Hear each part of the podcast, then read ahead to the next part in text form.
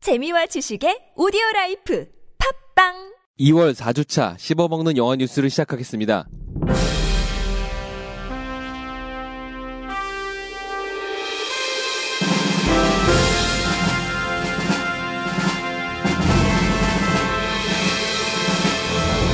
킹스맨 2에 관한 캐스팅 소식을 전합니다. 울버린 3편의 예상 등급에 대해 말합니다. 스폰 리메이크의 각본이 완성되었습니다. 원앙소리 이충렬 감독이 극영화 매미소리로 돌아옵니다. 네, 안녕하십니까. 저는 세이주입니다. 안녕하세요 MC 안세입니다. 안녕하세요. 안나입니다. 매너가 사람을 만든다며 15년 2월 국내에 개봉해서 위풍당당 행진곡을 널리 퍼뜨렸던 킹스맨의 소편에 대한 캐스팅이 알려졌습니다. 줄리안 무어가 킹스맨2의 악역으로 출연할 수 있다고 말했고요. 영화 속 배경은 1편은 런던이었지만 2편은 미국으로 옮겨져서 촬영될 예정입니다. 테런 에거트는 복귀하지만 콜린 퍼슬은 돌아오지 못했습니다. 킹스맨2는 1편과 마찬가지로 매튜본의 지휘 아래 오는 여름부터 촬영을 시작하며 17년 6월에 개봉 예정입니다. 쿠니퍼스는 안 돌아오는 군요 네. 네. 이번에 뭐 같이 안 한다고 주인공이 안 돌아오면 어떻게? 주인공은 죽었- 테란 에거튼인데 세대 교체가 되는 어? 거죠? 아 그래요? 네. 테란 아, 원래 에거튼 그랬어요? 있잖아요. 그렇죠. 근데 아닌 것 같던데. 누가 봐도 콜린 퍼스가 주인공처럼 보이지만 시나리오를 뜯어보면 테란 에거튼이 주인공이죠. 음 그러네요. 이제 킹스맨 눈으로 거듭났으니까 네. 그의 네. 활약을 보여주는 건가요? 그런 것 같아요. 근데 이게 진짜로 매튜본 감독이 이 영화를 연출을 한다면은 이 감독이 첫 번째로 찍는 후속작 영화거든요. 무조건 1편만 찍고 아, 후속작을 안 그래요? 했었어요. 아. 히기스도 그랬고 다 그랬는데 이번이 만약에 이걸 한다고 하면은 자기가 만들었던 영화를 처음으로 후속작을 자기가 찍게 그럼 되는 건데 KS 2는 다른 감독이었어요? 다른 감독이 있어요. 제작만 하시고 아 그래서 그렇게 달랐구나 뭔가. 완전 다른 음. 영화죠. 다른 영화예요. 예, 네. 그러게요. 정말.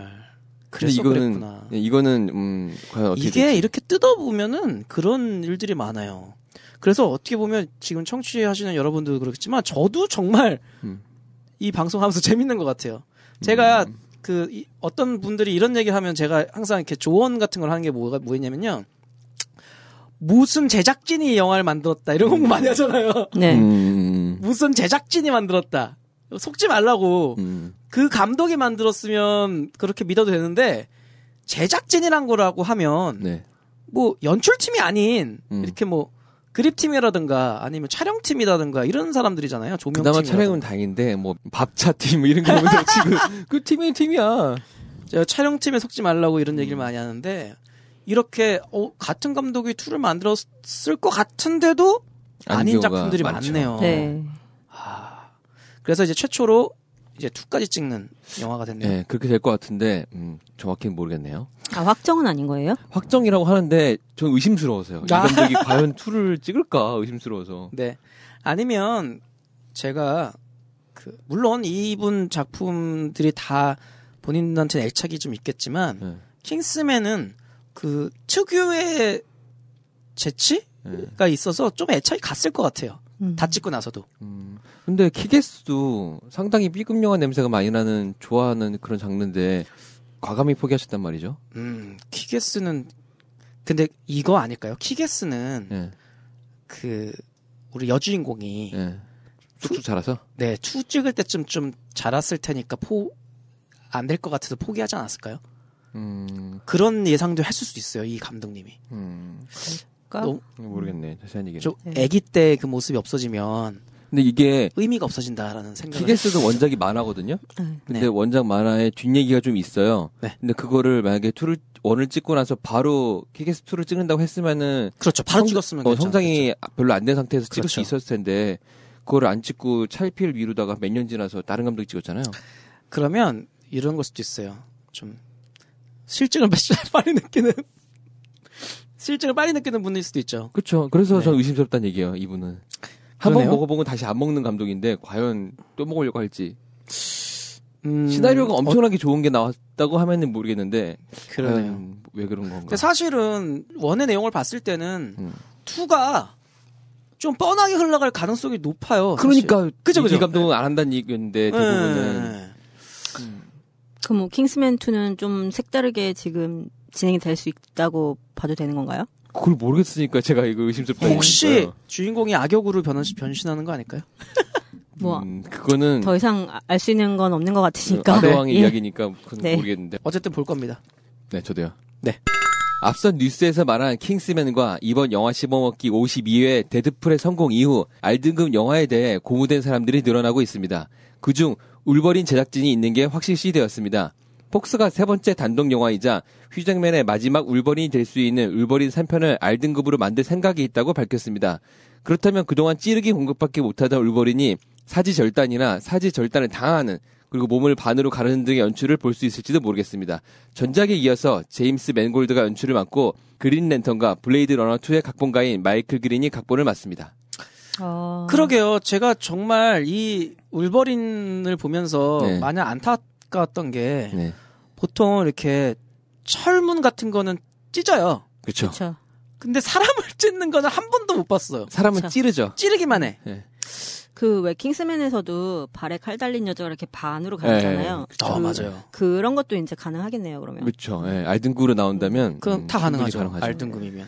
뭐 울버린 같은 경우는 힐링 팩터라는 능력이 있어서 팔다리가 잘려도 재생이 되거든요. 네. 그렇죠. 그러니까 실제로 자를 수도 있지만 잘림을 당해도 상관이 없다는 거잖아요. 그쵸. 그렇죠. 어, 근데 그거를 그동안 안 썼는데 이제 이번에는 음. 아, 마지막을 대미를 화려하게 장식을 하면서 피 튀기는 그동안 연출을 보여주지 잘린 않을까. 적이 없었나요? 없죠. 없죠. 네. 아, 찔린 적은 있죠. 뭐 찔리- 쇠파이프에 찔리고 이런 적은 네. 있어도 그, 이, 그 아이언 칼만 잘렸었나?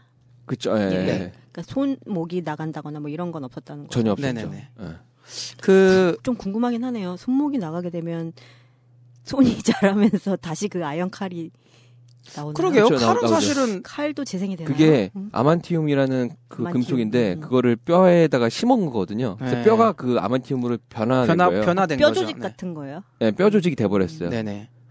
그럼 다시 자랄 수도 있겠네요. 잘 예. 자라요. 아니요. 자라요. 근데 아니에요. 아니에요. 지금 네. 그 일본에 갔을 편 있죠. 그때 잘려가지고 네. 아, 그때 잘렸을 막- 때 다시 나무 저 뼈 뼈 같은 게 나왔어요. 예. 네. 예. 재생됐을 때는. 네. 그러니까 금속으로 아마 나오는 금속이 게 아니라, 어. 뼈가 나왔잖아요. 그 뺏, 네. 그때 뺏겼으니까.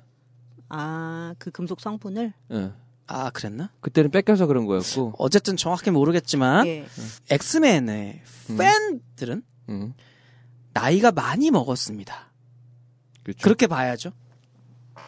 그렇게 뵀을 때 보면 R등급이어도 충분히 극장 관객 몰입은 가능하다. 그렇죠. 알등급이어야지 더 많이 들것 같아요. 오히려 더 저는. 많이 들지 오히려. 네. 않을까요? 예, 예. 에, 이번에 데드풀 그런 것처럼 미성년자 엑스맨 팬들이 많을까요? 음, 글쎄요. 많겠지만 우리나라는 확실히 많진 않을 거고요. 우리나라 많지 않았, 않을 네. 것 같아요. 왜냐면 다 성립이 됐을 것 같아요. 그렇죠. 그 사이에. 그래서 음, 뭐 충분히 가능성 있는 선택일 수도 있겠네요. 지금 네. 이 선택이. 지금 울버린이 이게 마지막으로 남아있는 계약권인 거죠? 예, 예, 맞아요. 예. 울버니로서는 마지막. 뭐 미래에 아놀드처럼 CG로 다시 나올 수도 있어요. 아마 여기서 울버니 죽을 것 같아요. 원작에서 죽은 내용이 있거든요. 아, 아. 맞아요. 네. 네. 그래서 안마서 죽지 않을까. 강렬하게. 네. 음. 그게 날 수도 있어요. 네, 울버린. 근데 뭐 음. 미래에는 또 이 영화판에 돈의 흐름 때문에 다시 살려낼 수도 있어요. 음, 배우로 바꾸겠죠. 네. 배우를 바꾸던가 아니면 다시 리부트하던가. 97년 개봉한 영화 스폰을 기억하십니까? 마이클 제이 화이트라는 배우가 나온 스폰은 대박까진 아니었어도 그럭저럭 흥행을 했으나 후속편이 제작되지 못하고 있다가 팬들의 염원에 의해서 리메이크 소식이 나왔었습니다. 그 후 무려 7년 만에 리메이크 각본이 토드 맥팔레인에 의해서 완성되었음을 알려졌습니다. 현재 헐리우드 제작사를 찾는 중이며 앞에 소개한 영화처럼 R등급으로 그것도 하드한 R등급으로 만들 예정이며 기존의 슈퍼히어로나 액션 영화 장르가 아닌 호러 서스펜스와 초자연적인 영화로 만들고 싶다고 밝혔습니다. 아마 현실적인 영화를 만들 때 그 중에 초자연적이고 비현실적인 요소가 많이 섞여 있는 공포 영화 형태가 될 것 같습니다. 아, 그 스폰에 대해서 조금 설명을 음, 해주시겠어요? 이것도 원작이 만화고요. 네.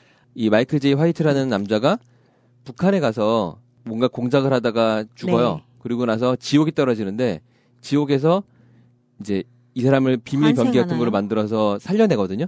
근데 그 뒤에 아, 얘가 이제 자기가 지옥에서? 악당이 어 악당이 되어야 되는데 자기가 원래 하던 그 인품이 있는지라 악당이 안 되고 역으로 악, 그 악마들을 처단하는 악마들을 처단하는. 예, 악마의 전사가 돼서 악마를 처단하는 그렇게 네. 어. 돼요. 그래서 그린랜턴처럼 상상하는 대로 모든 거를 무기를 만들 수가 있어요. 근데 그 원천은 망토고요. 망토로 뭐 탱크를 만들 수도 있고 음, 뭐 하늘을 날 수도 있고 이 현실계가 아니라 이게 뭐 지옥과 그 현실을 음. 왔다 갔다 하는 약간 예. 그런 건가요? 이게 97년에 개봉한 영화 스폰이 있는데 이거 지금 봐도 괜찮을 것 같아요. 제 네. 생각에는 상상이 어, 되게 보고 잘- 싶어요. 표현됐거든요. 근데 이제 그 당시 12세 관람가를 받았던 것 같은데 그래서 사람들이 많은 얘기가 있었죠. 전체 그래서- 관람가를 노리고 만- 다 만들었으니까요. 그동안. 음, 음. 그래서 이제 아이들이 네. 근데- 보기에 좀 좋은 영화로 했었는데 이제 예, 원 원작 만화에 좀 더 가깝게 좀 그쵸, 더 예. 잔인하게 하드한 예, 예, 알이다. 예, 예. 예, 할 수도 있다는 얘기죠. 그러니까 매튜변의 킹스맨 이후로 사람들이 알등급 영화에 대한 이런 욕구들이 많이 늘어나기 시작하는 것 같아요. 그런 것 그것도 같아요, 있는 제가 네. 것 봐도. 같아요. 그리고 일단은 지금 계속 영화를 통해서 네. 그런 화면들을 접하잖아요. 네. 예. 그러면서 저도 약간 네. 예전에는 그 막 피 튀기고 찔르고 이러는 거 되게 싫어했었는데 네. 아, 좀 약간 통쾌하다 이런 아. 어. 느낌이 드는 경향이 있거든요. 어. 사실 오늘도 이따 얘기를 하려고 하기는 했었는데 예. 뭔가 새로운 거를 접하고 나서 거기에 빠져들어 가는 것도 있고 음. 그리고 점점 더 하드한 거를 좀 약간 갈구하는 것이 아닌가 그런 생각도 들어요. 좀 더 자극적인 걸 찾는 거죠. 예, 예. 그러니까 액션이 화려해지긴 했는데 네. 통쾌하지가 않아요. 뭔가 네. 음, 음, 뭔가 화려한데 애들이 볼, 볼 때나 화려할 느낌이야. 음. 화려하긴 한데 뭔가 좀 참아야 돼. 어, 나는 뭔가, 착한 사람이니까. 어, 뭔가 완벽하지 않아. 그렇죠. 근데 그게 약간 풀리고 있는 예, 것 같아요. 예, 예. 킹스맨 이후에. 네. 네. 2008년 개봉한 다큐멘터리 원앙 소리는 인기 없는 장르임에도 불구하고 300만에 가까운 관객을 동원하며 당시 큰 반향을 일으켰습니다. 이 영화의 연출을 맡았던 이충렬 감독이 극영화로 돌아옵니다. 제목은 매미 소리로 전라남도 진도 지방에서 전승되던 상여놀이를 하는 가시 내기꾼으로 살며 무형문화재 전수자가 되고자 외길 인생을 고집하는 아버지 덕배와 딸 수남 이야기를 그렸다고 합니다. 아버지 덕배 역에는 안성기 씨가 출연을 하고요. 딸 수남 역에는 이정현 씨가 출연을 확정 지은 상태입니다. 아. 매미 소리는 오는 6월 촬영을 시작합니다. 그래도 소리를 했는데 또 소리는 좀 다큐는 아니고 좀 이거는 그렇다. 그럼 그냥 극영화요. 극영화네요. 예. 매미 소리라고 하길래 저는 그건 줄 알았어요. 본격 곤충 다큐 영화 해가지고 그러니까요. 땅속에 지금 숨어있는 사실- 매미의 네. 인터뷰를 시작하면서 오낭 소리는 정말 다큐잖아요. 그렇죠. 야- 다큐죠. 약간 음, 약간 이- 살짝. 어, 뭔가 음, 연출이 좀 있긴 음. 한데 그래도 다큐죠. 아. 어쨌든 이정현 씨 캐스팅은 나온다고 좋네요. 하니까. 예. 이정현 씨가 이상한 나라 앨리스인가 그 뭐지 네. 현실 성실한 나라. 성실한 나라 앨리스에서도 이름이 수남이었거든요. 네. 여기서- 여기서도 쓰나미예요. 아, 그러네요. 오. 응. 어. 음. 그러면 감, 그쪽 감독님한테 돈 줘야 되는 거 아닌가요? 음? 수남이라는 이름을 그 장명소에 아니 근데 던져야 그 성실한 나라 앨리스도 되나? 네. 재능 기부 형식의 뭐 뭔가 특별히 받지 않고 그때 근데 네, 작업했다라고 무료, 예, 들었었어요. 네. 그렇죠. 뭐 나온다고. 근데 심지어 또, 예. 무료도뿐만 아니라 도시락까지 사, 사다 그렇죠. 줬다고 예, 예, 예. 주사 사죠. 얘기가 많았죠. 네. 근데 이제 이번 영화도 사실 그렇게 막 상업 영화 같이 보이지는 않는데 아, 이정현 아니죠. 씨- 상업 영화를 상업 영화에- 꿈꾸는데 가요? 음, 음. 상업 영화 관, 관을 얼마큼 잡을지가 네. 잡을지가 문제인 거죠. 네. 그렇죠. 어쨌든 완전 상업 왜냐면 그 성실한 나라 앨리스 같은 경우에는 그 무슨 학교 뭐 네. 이렇게 네. 졸업하면서 네. 같이 한 거기 때문에 아무래도 그거를 이제 어 돈을 많이 안 들인 영화 뭐라 그러죠? 어쨌든 그런 영화라고 저예산 보는 건데 영화? 저예산 음. 영화라고 보는 건데 이 영화는 사실 이미 성공한 감독이라고 볼 수 있잖아요. 그러니까 음. 그렇죠. 아무래도 상업 영화 극 영화라고 볼 수 있죠. 네. 네.